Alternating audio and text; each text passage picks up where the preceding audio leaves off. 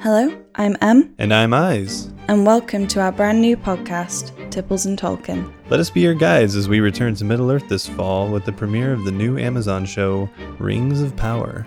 We'll discuss episodes with you, tell tales of old, and even bring you a brand new tipple recipe every week to enjoy. You can find us on all major podcast platforms, as well as Twitter, which is at Tipples Tolkien. That is T I P P L E S T O L K I E N, and Instagram at Tipples and Tolkien. So cozy up Pour yourself a drink. and come on a journey with us this fall on Tipples and Tolkien.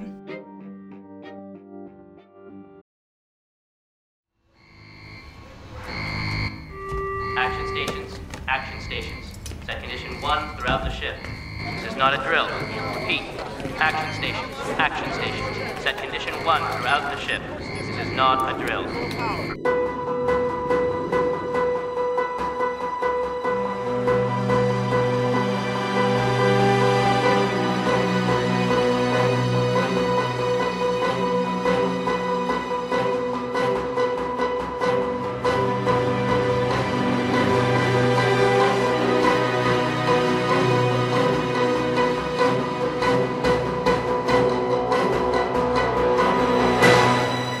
Action stations. Set condition one throughout the podcast. This is Set Condition One, a night shift radio production.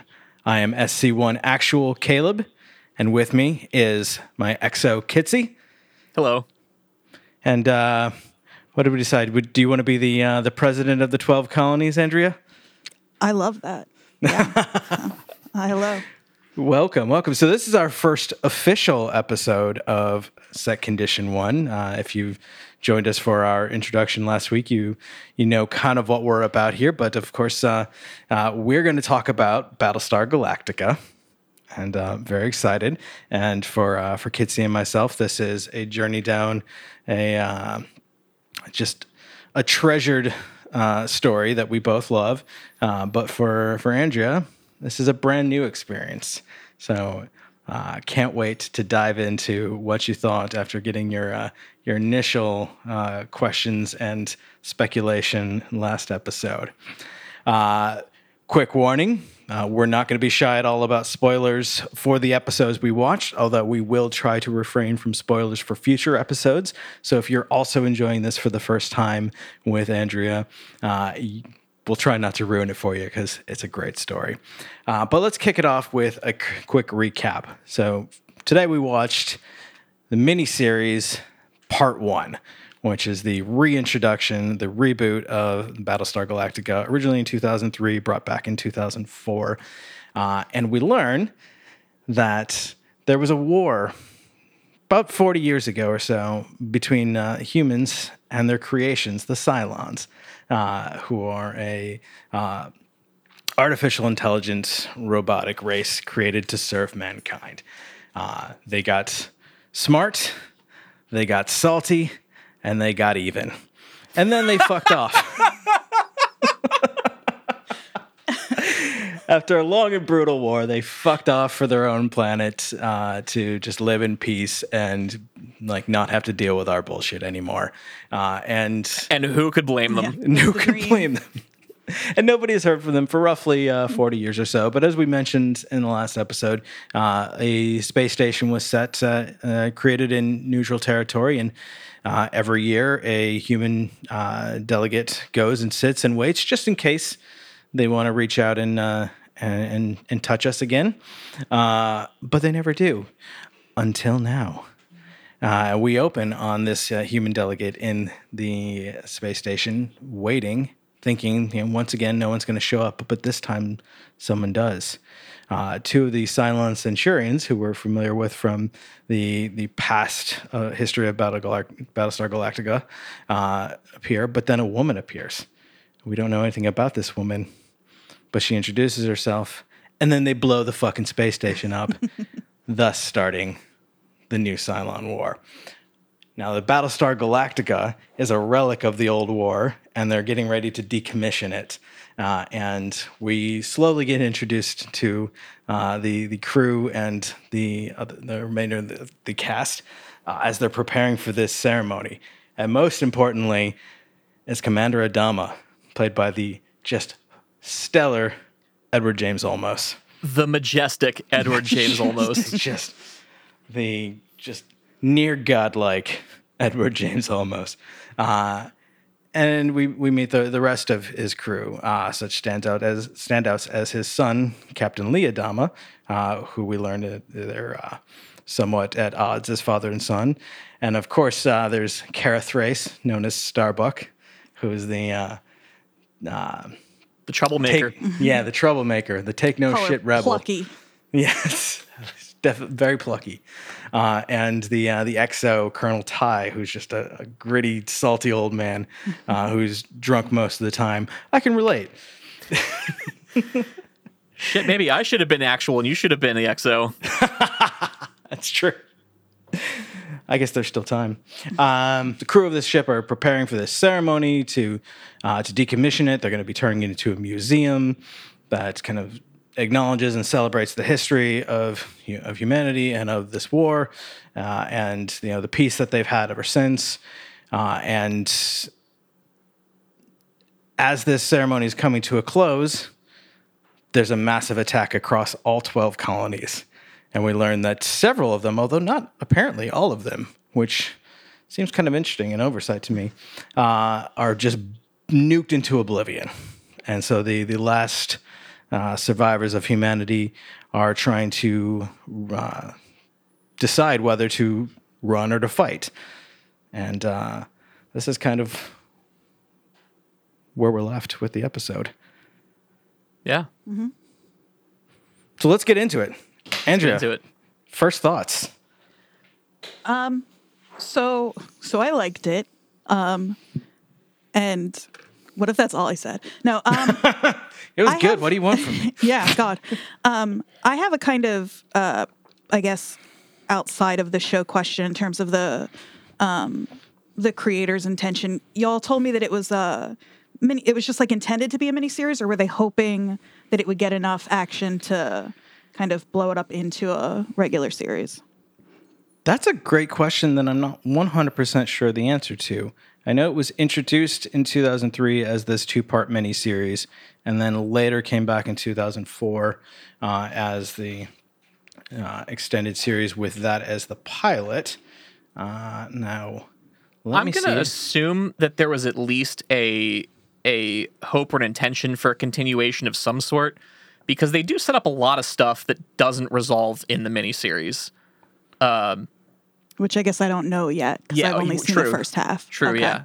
So Um, it looks like that is probably the case. The only uh, reference that I can specifically see is that it began as a four hour miniseries pilot on the Sci Fi Channel in late 2003. Okay.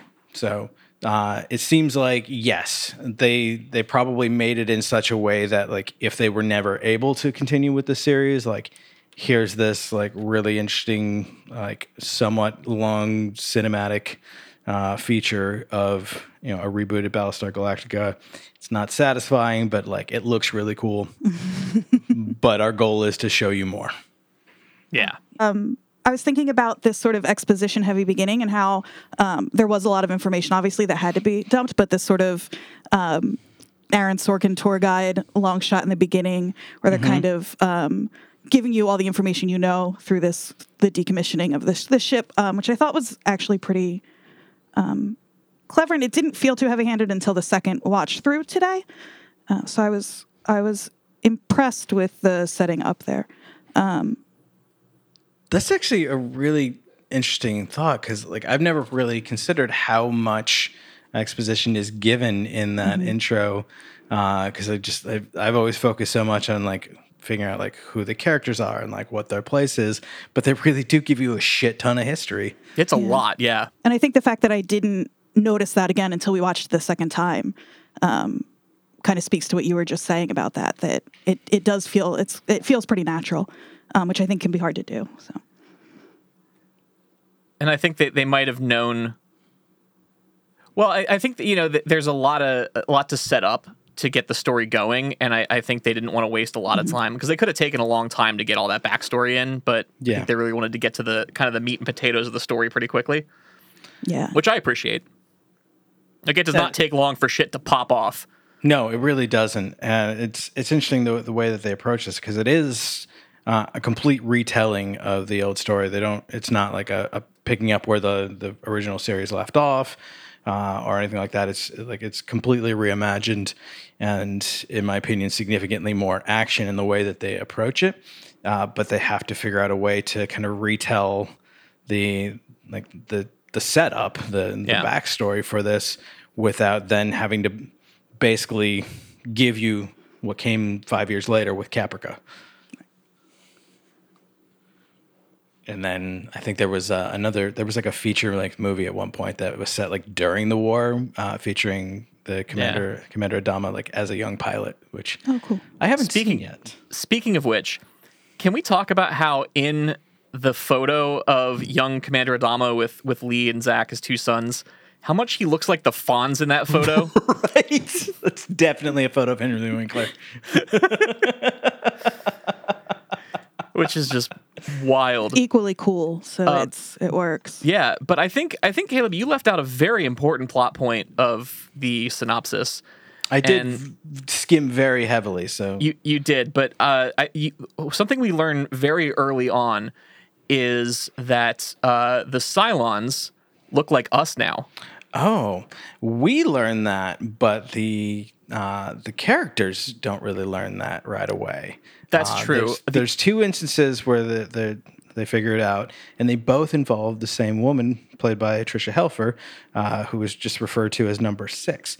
Uh, she's the one on the space station just before they destroy it, and she's also the one that's been seducing uh, a very important character on Caprica in Caprica City uh, to gain access to the planetary defenses. Gaius Baltar. Gaius motherfucking Bad guy, Baltar. bad guy with a name like that. That's all you need to know is that name. It really is like, uh, like he's he's either going to be like ultimate sleazeball or like, uh, action hero. I was going to say Mad King, Also, okay, yeah. Mad King. Yep. Nope, that's better. Emperor Gaius the Third. you know? I am Gaius Baltar. Yeah, You will absolute- bow before me. absolutely like egomaniacal villain, um, which I I, I feel like he he's a very different character in the original, but that's that's neither here nor there. A Uh, lot of yeah, them are. So he's a he's a very famous scientist, but he's also like incredibly arrogant and uh, you know thinks very highly of him. Yeah. That's an understatement. He's also very highly of himself. I mean, he's a straight up sociopath. yes, that's true. uh, and doesn't even give any thought to the fact that he's basically like selling uh, major like world security secrets uh, for sex. Well, and there's there's this part where like when when Six, uh, the, the blonde woman Six, uh, r- reveals to him that she's a Cylon, and at first he's like, "No, of course you're not. You're making that shit up." Mm-hmm, mm-hmm. And then she's like, "No, you you know I'm not. Like, why did why did you think I really wanted access to the defense mainframe?" And then it kind of clicks for him like what he's done, Yeah. and and the, the his biggest concern isn't oh shit a lot of people are going to die uh-huh. oh shit the you know the city's going to get destroyed the planet's going to get destroyed his concern is oh shit people are going to know it was me and i'm going to get in trouble Yes. and how can and how can i spin this so that i'm not the one at fault here his first thought is actually to call his lawyer. yes He actually Yes. picks up the phone and starts to call his fucking lawyer. so so basically no, I don't. I don't want to go political with this. I was going to liken him to Donald Trump, but we're not. We're not going there. We're not going there. We're not doing it. Fair. not doing it. This is getting cut. We're not doing it. um, yeah. So, but before we get too too too deep into into Gaius Baltar here, um, low key Loki. I've been thinking of him as. nice. Yeah. Um, I would like to know uh, your thoughts on six, Andrea. I have questions um, in terms of so we know there are 12, and at first I wasn't sure um, if we were saying there are 12 distinct, like, you know, uh, s- like models. Like there are 12, and if you find them like Horcruxes, they're all gone. Or if it were more like iPhones, right? We've got 11. It doesn't mean they're only 11. Um, and I think that what I figured out then is that there are probably many, right, of them floating around. Um, and if she's six in a line of like um, updated Cylon models, what 12 must look like. The uh, the iPhone analogy is actually really interesting because yeah, there are twelve distinct models, um, but there are, are are many copies of each. So the one that was on Capra, Caprica City is the same model, but was a different physical copy than the one that was on the space station, which got blown the fuck up. Yes. And she, she actually does uh, speak to that when she says, you know, when when this body dies, my consciousness will be uploaded into a new one. Right, right. Now, what's not clear is is the one that was on the space station the same one that's on Caprica City, or are they different, uh, like different consciousnesses? That's true. They never really address that. because that's something like we haven't even necessarily gotten into in the show yet. Uh, Is that the the distinct models can have separate, distinct uh, versions of themselves uh, out there in the wild at the same time. So of course they develop distinct personalities and memories. It's Like multiplicity. Kinda. Exactly like multiplicity. Well, actually, I wouldn't say they, I wouldn't say they develop they develop their own personalities because the the personality is pretty standard. That's fair. Um, yeah. Like like within a model, the personality is very standard, but uh, their like experiences and their memories are different. Um, but also, well, you know what? so like the photo album on my iPhone v the photo album on yours. Yeah, like the software is the same. It, it the features are all the same. It does the same thing. It has the same annoying bugs, but you have different pictures than I do. Gotcha, gotcha. Yeah, that's a, that's a really good analogy. I like this iPhone analogy. I feel like it's not too long before the iPhones do look like us, and maybe, maybe that's our Cylons. Uh, with that in mind, why don't we go ahead and take a quick break? We're going to hear from uh, our sponsor for this week, and then we'll come back uh, and dive into more of the events of miniseries part one. Hey everyone, I'm Kitsy.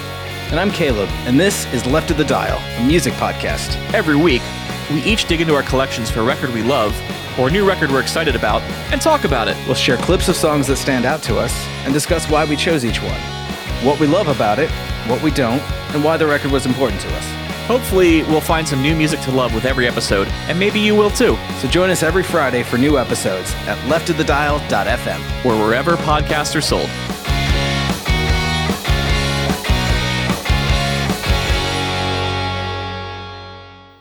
And we're back.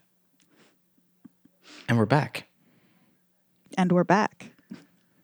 We have returned. We have returned. We've returned, and the the Cylons have returned. Ah. Uh, so I was gonna Cylons- say I was gonna say during the, the copy we downloaded our consciousnesses into new bodies and have returned. I but would that- like to to download my consciousness into a new body and get the fuck out of here.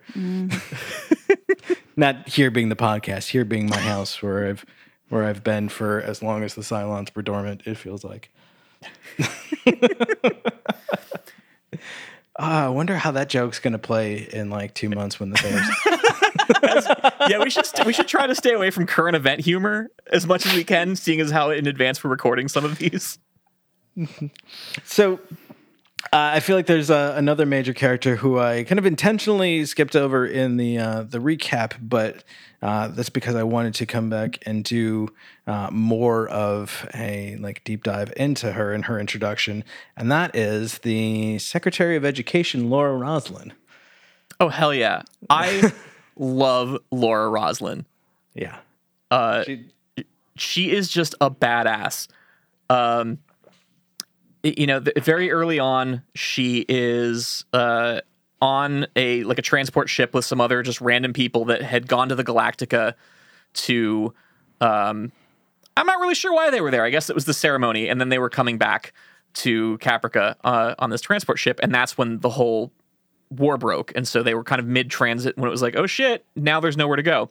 Well, they talked to her about some of the like the educational parts of the what the museum that Galactica is going to become. So I think she's there literally in her capacity as like a representation of like the education branch of government. Oh, that's right. That's right. Because they get into actually, this is really important. They get into that whole thing where um, she wants to update computer systems on the Galactica to get them networked together so that they're like more efficient for the teachers. And uh, Commander Adama is all like, "Absolutely the fuck not! You are not networking computers on my ship." Even And though he's you- retiring and it's not his ship anymore, but like, um, and he, he- he talks about how that was how they uh, that was how they stayed alive in the original Cylon War 40 years ago was because they kind of went backwards in their technology because the Cylons were so advanced that they could hack their stuff and shut things down. And so by keeping computers unnetworked on the ship, the Mm-hmm. Cylons couldn't get in and do their Cylon stuff. I, I do love that he he specifically says like as long as I am in command, like as long as this Yeah. is my ship. So like he acknowledges that there's a very like Yeah. you know, finite period of time where he has any say, but while he does, god damn it, he does. Yeah. He's very stern about it. Uh, and that's and that's awesome. And I think that's the well, nope, nope, that'd be a spoiler. Okay. So uh so um but uh Laura Roslin, um something I noticed this watch that I've never noticed before is uh I guess it's important to say that she becomes the president of the 12 colonies by way of everyone above her in the line of succession dying in the Which- war. There's like 42 of them. Yeah. She's very far down the chain. Yeah, she's very far down the chain, but she's the she's the top one that survives, so she becomes the de facto president. Um, which is kind of fitting because uh, on this transport ship she was on, she kind of just took charge anyway, uh, and started giving orders. and And there's even a point where one of the the passengers is talking to uh, to Lee Adama, who comes on board that ship because he's their uh, their escort. And he's like, you know, hey, I, I'd pr- appreciate it if someone, you know, qualified was in charge. And, and Lee's like, what? What's wrong with your pilot? He's like, yeah, he's not the one giving orders. And so Lee goes up ready to like confront her, but she's just like fucking taking names and kicking ass and doing a job. And, he, and Lee just looks at the other guy and he's like, she's in charge. I love that's one of the best moments in the whole episode. it is, and it's it's so fitting for her personality. Just be like, okay, I, I you know what, I this is my job. I'm going to do it. Put a good teacher in front of an unruly classroom. Yes. She just stood at the front. She said, "I'll wait." Uh, and I love because in the the last episode we uh, we mentioned that there was a, a teacher involved and that she was very important. So uh, I kind of want to get your thoughts being introduced to to Laura Roslin in this first episode. She is the. Oh, Sorry, I, I just want to say one more thing, and then I want to kick it over to you. So, um, so she she uh, when she takes the oath of the presidency, this is the thing I didn't notice before. They're they're doing that thing where they like say, you know, I state your name, blah blah blah, you know, and then she, you know Laura Roslin's reciting it back, and the the the the person telling her what the oath is says like you know I Laura Roslin take the office of the presidency and Laura Yep. Roslin responds with I accept the office of the presidency Yes. And I thought that was so subtle but such an important distinction uh th- It's, it shows how like she's reluctantly stepping up. Like she had never planned to ever be in this position, but realizes how important it is that she do Yeah. it for now. Exactly. It's just she never wanted this power. She still doesn't really want this power, but she's like, "This is my duty and my responsibility. I accept that, and I will do the best that I can." And I respect the hell out of her for that. Yes. Um, But I think what we are really getting to is Andrew. We'd love to hear your thoughts on Laura Roslin, especially because I don't know. Actually, I don't even know if Caleb, you know this, but uh, Andrea is a teacher herself. Oh, I, I I, guessed as much from the, the the banter last time, but yeah, now I'm very interested yeah. to hear your thoughts. she's um, the love of my life uh, already. and if anything bad happens to her, and you y'all brought me into this, um, you guys are gonna have a lot to answer for. Well, I mean, she already does have cancer. She does. So that was the um, one moment I think that felt completely un unnatural to me. Like I thought back to a class I took in undergrad, a playwriting class, um, and I'm not a playwright. And I had a character who was diagnosed early on with cancer directly that way. And everybody in class was like, that is completely unbelievable that they would just sit her down, throw it at her, and then be like, well, see ya. Um, so um, I will say that, but that's something that then is just kind of, I guess, going to be in the back of our mind that she's kind of got a, I guess, the sort of like ticking time bomb inside her, right? Basically. Although, I guess Yeah. we don't know what. Although, don't we all really? Yeah. Yeah. I uh I guess that we don't know too much about the advancements in in medicine though or am I to assume that we're still oh anyway. Um Rest assured, that will be addressed in great detail Yes. going forward, and that's all I'm going to say about that. It it it like that they don't just kind of like forget about that. Mm-hmm. It does become like a whole thing. um And I don't think that's a spoiler because that's just how fucking cancer works. Okay. Yeah, yeah. I mean, you don't drop a bombshell like that in episode one and then never address it through four seasons or whatever. Yeah, well see and that's um those kinds of things are why I was wondering how uh what they thought the odds were, I guess, that they were going to get to move past the miniseries.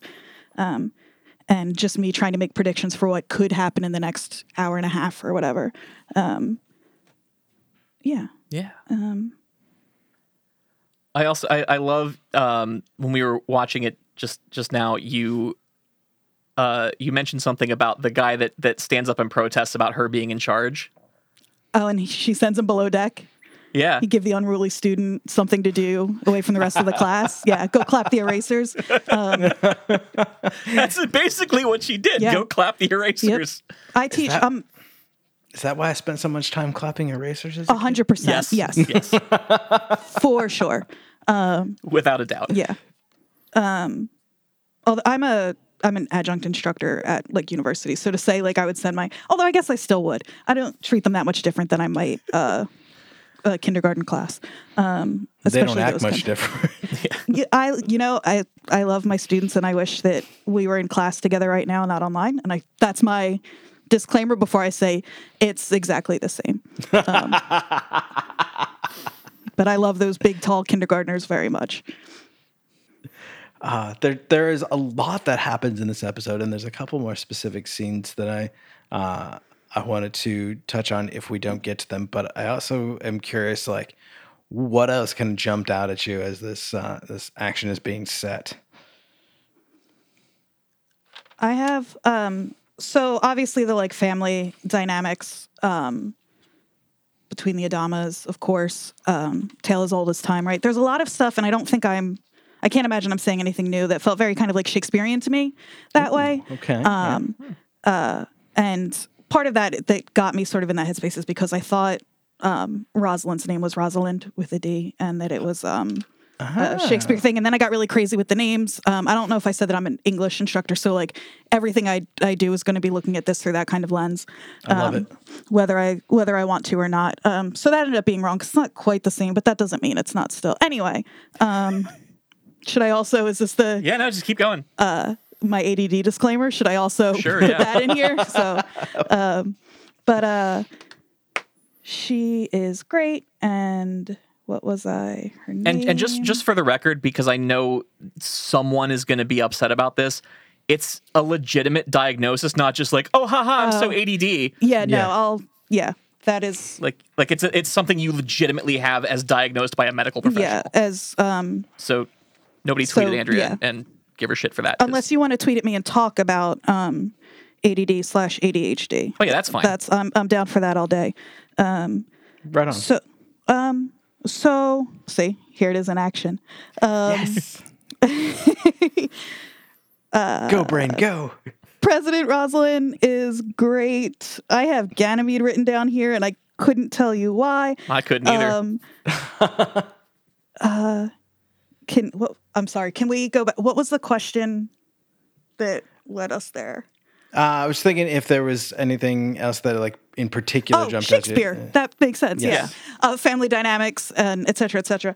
Um, oh boy, there were a lot of. Um, oh, here's Galactica Tactica. galactica tactica Um, You're gonna have to. I would just brown like. okay I'll, for a I'll, second. I'll jump in a couple things there's um there's a couple uh, there's a couple points in characters that we should probably talk a little bit about at least. Um, and the first one is I think we need to talk about the uh, relationship between uh, Kara Thrace, uh, call sign Starbuck, and uh, the XO Saul Tigh Yes. because there's a very very tense moment towards the beginning of the episode where uh Saul Tigh is off duty in the uh off or not the officers lounge but the like with you know the pilots and the other folks they're they're playing essentially poker but you know whatever Full colors. yeah, whatever the, the, the Battlestar Galactica equivalent of poker is. Uh, they're playing cards, they're betting, they're smoking cigars. Uh, Saul Tigh's drunk, shocker. right. And uh, and uh, you know, he and Kara just jabbing at each other verbally, just like you know, uh, you know, he brings up her being you know in legal in legal trouble as, as a you know young adult, and then you know she jabs at him about his uh, you know strained relationship with his wife, and and they're just kind of poking at each other, and everyone else around is like trying to change the subject, but they're just like needling in on each other. Uh, and then Kara wins the hand, to which uh, Saul Tigh throws the table up. Uh, she decks him in the face, and then uh, you know the whole room goes to pull pull the two apart and becomes a whole thing. And he's like, "I got you now. You struck a superior officer. I'm gonna throw you in the brig." Blah blah blah.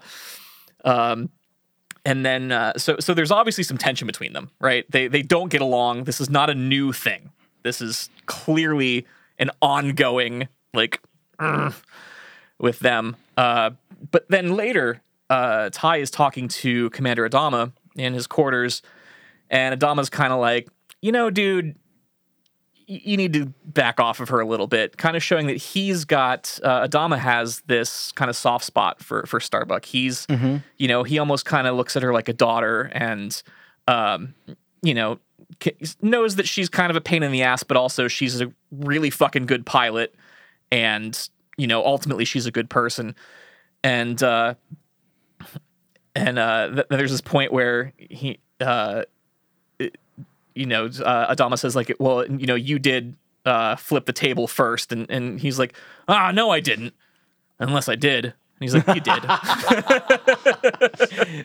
like that puzzled look on his face, like shit. Wait, did I?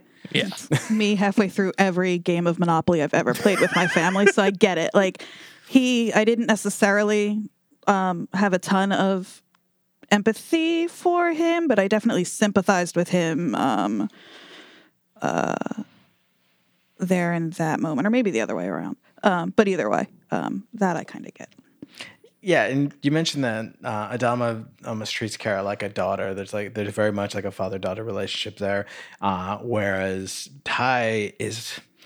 I'm I'm struggling to find the right uh, family analogy, but almost like Grumpy a cra- uncle? Yeah, a grumpy uncle that like like everyone just kind of tolerates, but like you, you're gonna get in a fight with him if you're around too long. yeah. He's that relative you don't want to talk politics at Thanksgiving with. Yes. uh, one thing that I, I think is is really important, and we did mention this briefly in our uh, our own pilot, is like how much like pain they take to really demonstrate like how low tech the Galactica really is and like how important that becomes as the the series progresses. Like you know you mentioned like they're on uh, basically like voice only wireless uh, communication between uh, between ships. Like they would literally communicate on like wired phones between uh, between decks. Um, like calling the fucking bullpen.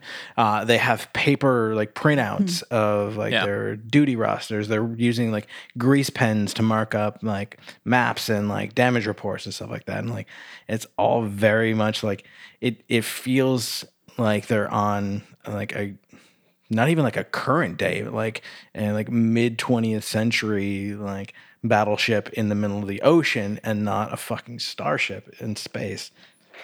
Yeah, I mean, really, you you could you could really put you know these characters and what they're doing in that scene, and it would make total sense. Like, like there, there's really nothing high tech. I mean, other than the fact that it's a spaceship, there is nothing high tech about this this uh, this Battlestar.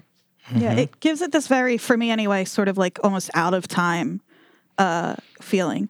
Um, especially that was the f- the first thing that really popped for me um, in terms of the the tech, and I had to be like, Kitsy had to remind me why this was the case. The sort of overhead projector grease pen writing up stuff um, that that they used, and um, it is also just like a. I'm wondering how much of that is uh, budget questions. I'm always really, especially those shows like um, Battlestar being right around the time as like uh, a few years later than than Buffy starting and Firefly and these shows that sort of had to decide where and when their money went. And um, I just thought that was like a sort of smart way from that end too. Maybe. Like, well, we don't have to have weird holograms and we don't have to beam anybody up. But it's great because, like, we see when we're on Caprica City, we see that this is a very technologically advanced city. Obviously, we know that they created sentient artificial intelligence, and they go out of their way to talk about how uh, Galactica is a relic compared to like all of the modern battle stars and like even like the other ships of the the fleet that aren't battle stars. And you know, they they poke fun at it a lot. Uh, but when it comes down to an actual fight, they send out a squadron of brand new, uh, the Viper, uh, basically like fighter jets, but in space, uh, against the the Cylons, uh, and they're all taken out of commission immediately by some secret Cylon weapon, uh, and they essentially have to like dust off, like quickly retrofit and send into action like museum pieces for like the Mark II, like the old Vipers that uh, used to be part of the the ship's complement, and like send those into battle, and like that's the only way that they have a chance against these new Cylon fighters, and it's fucking wild. They're like Yeah. they literally have to like their their lives depend on old outdated tech that everyone spends the first like 20 minutes or so making fun of. Yeah. Um, I also love since you brought up the Vipers. Um, I love the the fact that they don't have. There's no lasers in this show. Yeah. It's they use bullets and missiles, and I think that's super cool. Like I, I think that, and that really I think plays to that, you know, old school military aesthetic that the show does so well. Um, but like I, I don't think this show works with lasers. Like it just wouldn't. You know. No. The And- the sight of like a, just a straight up old school airplane dogfight in space is so badass. It's such a weird juxtaposition. Well, and even the Cylons don't have lasers. The Cylons are using bullets too, which I think is is is kind of cool because they could very easily have gone with the lasers option for for Cylon since they're so much more advanced, but uh, but they chose not to. And I think I think it, this is going to sound weird for like a show that's science fiction that takes place in in space with you know artificial intelligence sentient beings, but like I think it keeps the show very grounded in reality I agree. with with the day to day minutia of it that that makes it so much more relatable to me than than something like you know like Star Wars or Star Trek would be, which are uh, again also very cool franchises, but like you know they're very clearly this other uh you know this whole other level of of of science fiction. There's a grittiness to the Battlestar world that is uh, put out right, you know, right from the the get go. Uh, that it shows you that this is meant to be like this, like oddly timeless feel. Like, Yeah. is this the future? Is this like kind of like a, a Star Wars type thing where it's long ago in a galaxy far away? Like, uh, like why is this like technologically advanced society like still relying on physical ordnance and like what like and it just it gives this like you said this grounded this kind of realism feel to Yeah. that you don't get in a lot of sci-fi like i love uh, the new Star Trek series is series is, for example, but they're very flashy. They're very bright, and uh, they're not shiny. Exactly, uh, and they're everything that Battlestar Galactica is not, and is not intended to be. And I love how that lets it stand on its own. Yeah. I think timelessness is exactly right. Like everything, everything looked still looked really good to me. Like I wasn't laughing at any of the of the effects or anything that they tried to um, get across. And thinking about it in terms of those other shows, like I was saying, which are were pretty um, yeah. concurrent with it. Uh, it was just a really smart choice. Yeah, I think there's I, I I- I'm interested to see this going forward. Um, in, in later episodes as as the show gets more budget and you know becomes an actual series, not just the miniseries. But like, there was one scene where um, uh, towards the beginning where Lee was landing his Viper on, ba- on the Battlestar Galactica, and it they they just CGI of it looked real cheesy to me. But it's just this like one moment, and then everything else looked great. So I'm interested to see if like because this is also my first time watching it. I'm watching it on a 4K TV, and Battlestar Galactica was not uh, oh yeah. was not shot in 4K. Um, I don't think you can get it in 4K. Uh, if if someone finds uh, someone knows it's in 4K somewhere, please let me know because I would love to see it. But um, so you know, it might just be that I'm watching on a TV that was you know more detailed than this show was meant to to handle. But that that some of those early uh, CGI renders looked a little off to me. Yeah, I'm rewatching it on a TV that uh, feels appropriate to what I would have watched it on in 2004. That's probably b- better, honestly.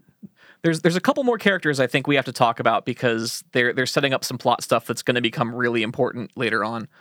Um, and I think that uh, one of them is Galen Tyrol. We need to talk about him. Yeah, so I drew a complete blank on who that was, but yes, you're The chief, right. The chief, Chief Tyrol. Chief Tyrol. You, you used his first name, and I'm like, who the fuck is Galen? I don't think they use his first name until like season three. He's just Chief Tyrol. Yep. for uh, for a while. But uh, but yeah, uh, Chief Tyrol is, uh right away one of my favorite characters. You know, he's he's a real salt of the earth. He's the he's the crew chief. You know, he's the guy in charge of all the mechanics, the deck hands, the you know the regular working Joes, just trying to keep the ship running. Um, and uh, it- you know, you can tell he's got a great rapport with his crew. He's got, uh, you know, he really cares about his people. There's, um, you know, a scene in that first battle where, uh, you know, Galactica gets hit with a nuke, and they've got uh, some damage going on, and there's some fires, and uh, they have to make the tough call. Uh, you know, Saul, uh, the XO, makes the tough call of like having to seal off some bulkheads and vent a section of the ship that has like a hundred men in it that are tr- like fighting the fire. These are all like, you know, Tyrol's, you know, people that report to him. Yeah. And Tyrol's up there like, you need to give me a minute to get them out of there. I need 60 seconds. And, and, you know, Tigh's like, we don't have 60 seconds. We're going to lose the ship. And, you know, makes the call to, uh, to vent it and, and, you know, essentially kill those people. Um, and uh, you can tell, uh, you know, Tyrol is just upset beyond belief about that. And, you know, and I get it. Like, he's, those are, those are his people. He's worked with them side by side for years. You know, he cares about them. He's, you know, he's a mentor to them, and you know, he he's you know he's responsible for their safety ultimately, and and so it's uh, you know, it's it's a real tense moment, and he's he's real upset, and he even goes to Commander Adama to say like, you know, that was some bullshit. I told that son of a bitch, and Adama was like, you know, he made a tough call in a you know in a in a very tense moment. I would have made the same call. Like, you need to mm-hmm. respect that you know he made the call he made and that's where we're at and we need we have a job to do like And speaking to the the more like gritty realism of the show, like there's no shields. There's no like yeah. we're at 40% but holding like know they take a nuke to like the side of the ship and like the ship is on fire. Like Yeah. there are holes in the hull. People are dying. Like it's just it's an immediate like consequence to that that action. Um but that's like that scene and like a couple others like they don't explicitly like shine a light on it, but they kind of start to reveal the cracks in like uh the like the class divides that we talked a little bit about last time. How like you know there's there's a definite difference between like the pilots and the deckhands and Yeah. like the the the swagger versus the like the hard work and like kind of unappreciated like behind the scenes sort of stuff. And I think that's going to be really important going forward. yeah i mean the, the pilots are hot shit and the deckhands are are you know the the scrubs It's another thing that felt um, particularly Shakespearean to me. yeah Um, I kept thinking of, and I don't know their names. Um, the girl with the bangs. I don't think we've gotten her name yet. uh Cally Haven't, but yeah, Cally. Yeah, um, you did tell me that, but I was um, acting as if I didn't oh fair enough yeah no, yet because I'm I'm trying very hard not to. i mean that's not really like Well, a anything, spoiler yeah. i think it's just, um, but her and her um, boyfriend, the the one who doesn't uh, make it into part two. The crispy seems. man. Yeah, Ooh, crispy yeah, he was critter, poor guy. Yeah, real bummer. Crispy Joe, I think his Um, name is. Yep. But uh yeah, it's how he's credited. It was an odd choice, but I mean, you know. Um, but they just again they reminded me like they had like a sort of I kept, kept thinking like Rosencrantz and Guildenstern kind of thing. Okay. Um uh and and yeah, um I think that it's another one of those things that they're like you said to me anyway felt like a very subtle introduction to something that I'm assuming is going to um, be explored Yeah. as we move forward for sure. Yeah. I'm think- interested to see how that goes. Uh, from my perspective, I think the the final thing that I would feel remiss if we didn't discuss is the uh, the when the raptor lands on Caprica. With Before Boomer we get Helo. there, before we get there, okay, we do need to talk about Boomer for a second, though. yeah, Okay, boomer. Um, yeah, there's there's a. Did you notice that someone literally says "Okay, Boomer" in the in the miniseries? like she says something over the radio, and someone says "Okay, Boomer." which I I love. I have seen memes uh, referencing Sharon. Uh, Yeah. with that that line. And I But yeah, that's actually literally said in, in, in yeah, Andrew, Andrew, I didn't even catch it. Andrea pointed that out. She just starts laughing. I'm like, what? What happened? She's like, okay, Boomer. And I'm like, oh. so, uh, so, but Boomer uh, is a is a Raptor pilot. Uh, Raptors are the um, kind of like heavier, like like the the Vipers are like the fighter jets. The Raptors kind of like the helicopter, almost. Um, they they seem to have more advanced uh, like radar detection systems, or I guess DRADIS is what it's called in in, uh, in Battlestar. And they know how to open doors. Jurassic Park. I'll edit in some crickets there. um, but uh, but but they seem to be like the support ship that goes out with with the uh, with the with the um, the Vipers, and so so she's a, v- uh, a Raptor pilot, and you know there's a scene where she comes in uh, comes in off a landing and is like bitching and complaining about a gimbal on her ship that's that's you know not right, and Chief Tyrol himself is like I pulled that gimbal three times, I stripped it twice, I've taken every part of the, the ship apart and put it back, like you know, and he's like it's not the, the gimbal's not the problem, whatever. And they're like you know ranting and raving at each other and they go off into into a, like a storeroom and, and lock the door and just start making out right away. Um, which uh, and, and this is important to point out because uh, because boomer's a pilot uh, and galen is the crew chief she technically outranks him and is his superior officer even though he doesn't really report to her so like that's a big no-no you can't do that yeah. so so they have to make out in secret And who do they think they're fooling? Really? Yeah, everyone knows. Everyone knows. It's very obvious. At least e- the crew knows. The the the deck crew, they all know for sure. Oh yeah. Um, Nobody's missing that. yeah. They may have disclosed to HR in a uh, deleted scene. We don't know. That is entirely possible. Or like on uh on the on the ship. And they probably figure that it's fine because the Galactica is being decommissioned and they're going to go off to other assignments and it's not going to matter. yeah. But That's true. point. Like they, they probably weren't planning on working together much longer and like who knows. But uh but man, life has a way of throwing curveballs at you, doesn't it? it comes at you fast. It really does. Uh, speaking of life come at you fast, uh, Boomer is out supporting a uh, a squadron of Viper pilots with her co-pilot Helo, who uh, is I guess like the the, the DRADIS guy in the back of the the, the Raptor there, Yeah. and uh, they get hit pretty early on with uh, with some shrapnel from a, a, a Viper that gets shot uh, and blown up. And uh, you know, Helo takes a, a piece of shrapnel to the leg. There's a, a hole in the ship that's you know venting all their air out. They're they've got a fuel leak, and so Helo patches the the, the you know the hole to, to regain the the uh, integrity of the hull quick, and then starts you know patching up his leg. Um, Boomer realizes they can't make it back to Galactica with this fuel leak, so uh, they've got to actually land on Caprica, which has you know as they know has just been attacked. It's like I feel like the bombs are still going off when they land. They yeah, some of them are, and so and, and the and as Helo points out, like the entire Cylon armada is between them and Caprica. So uh, Boomer, being the clever pilot that she is, just kills the ship completely, and they just drift silently to Caprica and basically just look like space junk. Um, and so Uh, and so yeah, so they land to fix to fix the uh, the fuel leak. And then Caleb, why don't you tell us what happens next?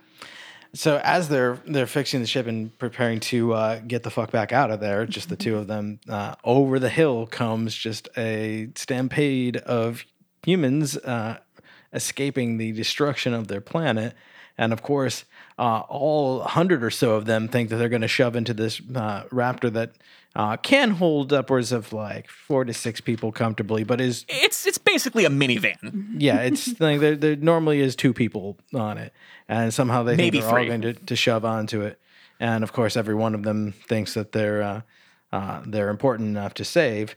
Uh, but then there's a, a you know compromise made, like at least take the children, which I'm gonna get myself in trouble here and say like there were like uh, you know you can have more children. There are probably people with skills that are valuable in a war in that group. Uh, but no, by all means, take the children who are just going to take up space and eat your food, whatever. Uh, the and then I'm sorry, I was just the queer theorist in me wants to go off so hard on why I am so on your side with that, but we could we No, could do save it. that for the Patreon.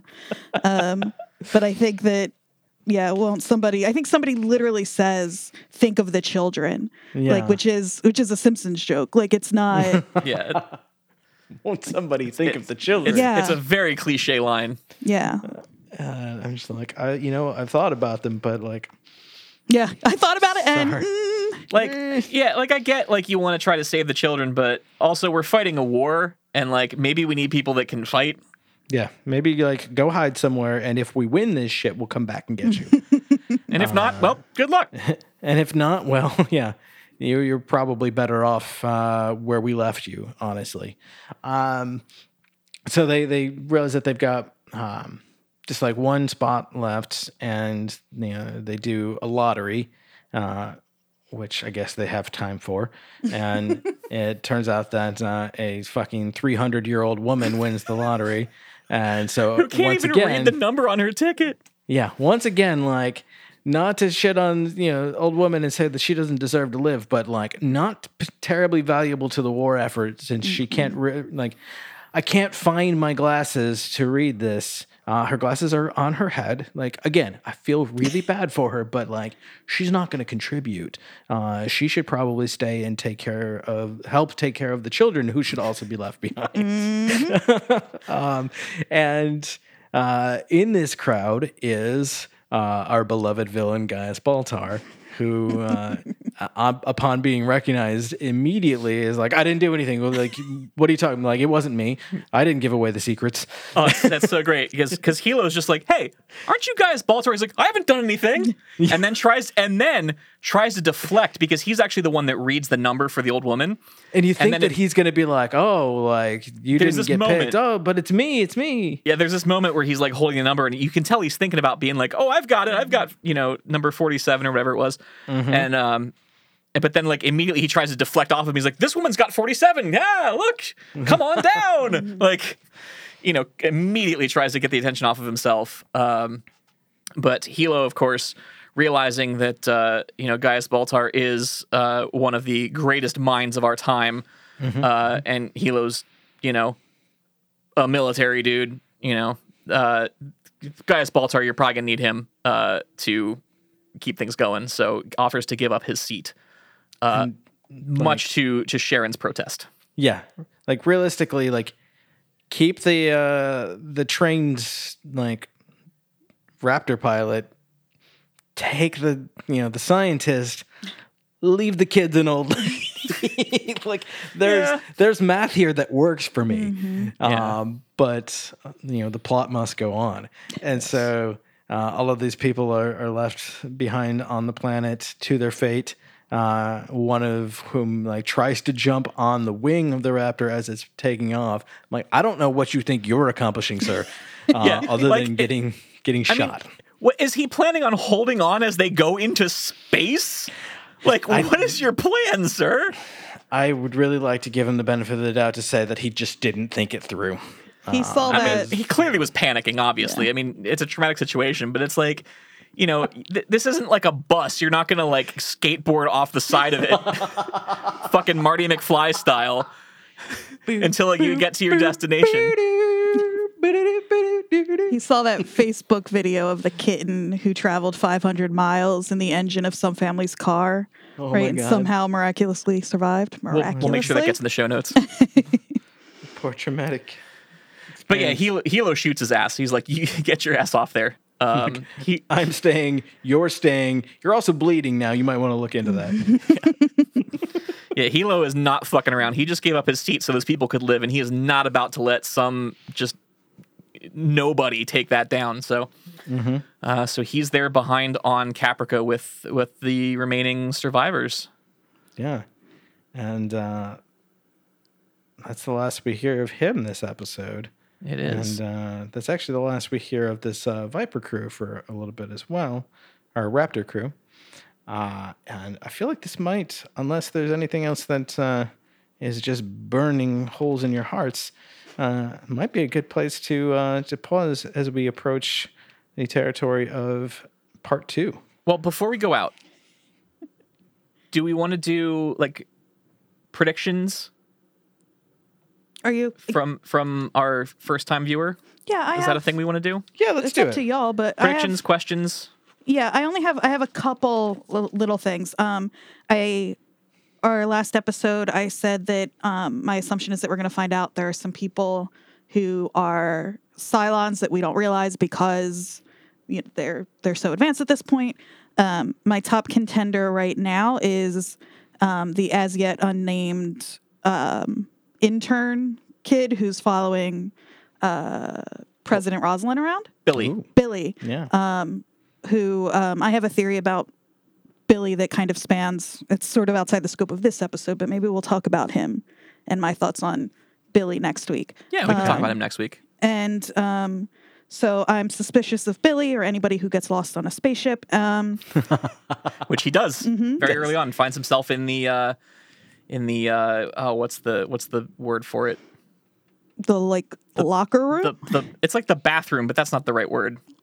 uh, I don't know, but the What's like the military word for that? latrine. The latrine. the head. The head. there's Yeah, basi- the- like basically like the showers. Yeah. And um so that was suspicious to me. Um, and then the other thing is that we there's a moment early on where Six looks up and she says, uh, "About time. I wonder when you get here." Um, and I don't know who she's talking to yet, right? So that was the like all of the other stuff I kind of see where they're setting up and have like an idea of where like the beats might move, but that was um, a sort of glaring open-ended thing that I'm curious about. That's a, a great catch too, because I, I saw that this time around and don't remember that really resonating with me in previous watches. But this time around it like it it very much stood out to me when she said that. Yeah, I didn't note it the first time through either. So Now, see, I took that because she kind of looks up as she says it. I kind of took that as um, she's looking up and seeing the Cylon fleet, Quite Uh, possibly. you know, coming uh, coming into into orbit of the planet, and it's like, oh, there they are. I have my own thoughts of who she might be talking to, but uh, that is so deep in spoiler territory that Yeah, let's not go uh, there. We're not going to. Yeah, you and I can't make predictions. That's not allowed. her relationship with what she's calling faith and referring to God, I think, is really interesting. And that's the only word I have for it right now because she hasn't given us much. But I'm very interested in how uh, sort of quote unquote faith seems to be working in this show too. It's yeah, it's not too much of a spoiler to say that uh, the Cylons and the humans have very different concepts of their religion, and that that does play a very important role. Cool. Yeah, I love that. I'm excited. awesome. Excellent. Well, do you have any any uh, questions or parting thoughts before we spool up the FTL drives? No, I think um, I think I'm ready to to watch the second half of this. Sweet. So that is Battlestar Galactica miniseries part one. And of course, we're going to be following up next week with part two. And you can check us out at uh, set condition one throughout the podcast.com, uh, or of course, wherever you're listening to po- listen to podcasts. Uh, but in the meantime, we're going to spool up the FTL drives and make the jump to Ragnar Anchorage, and we'll see you there. Begin jump prep. We're leaving. But we'll be back. Start your prep.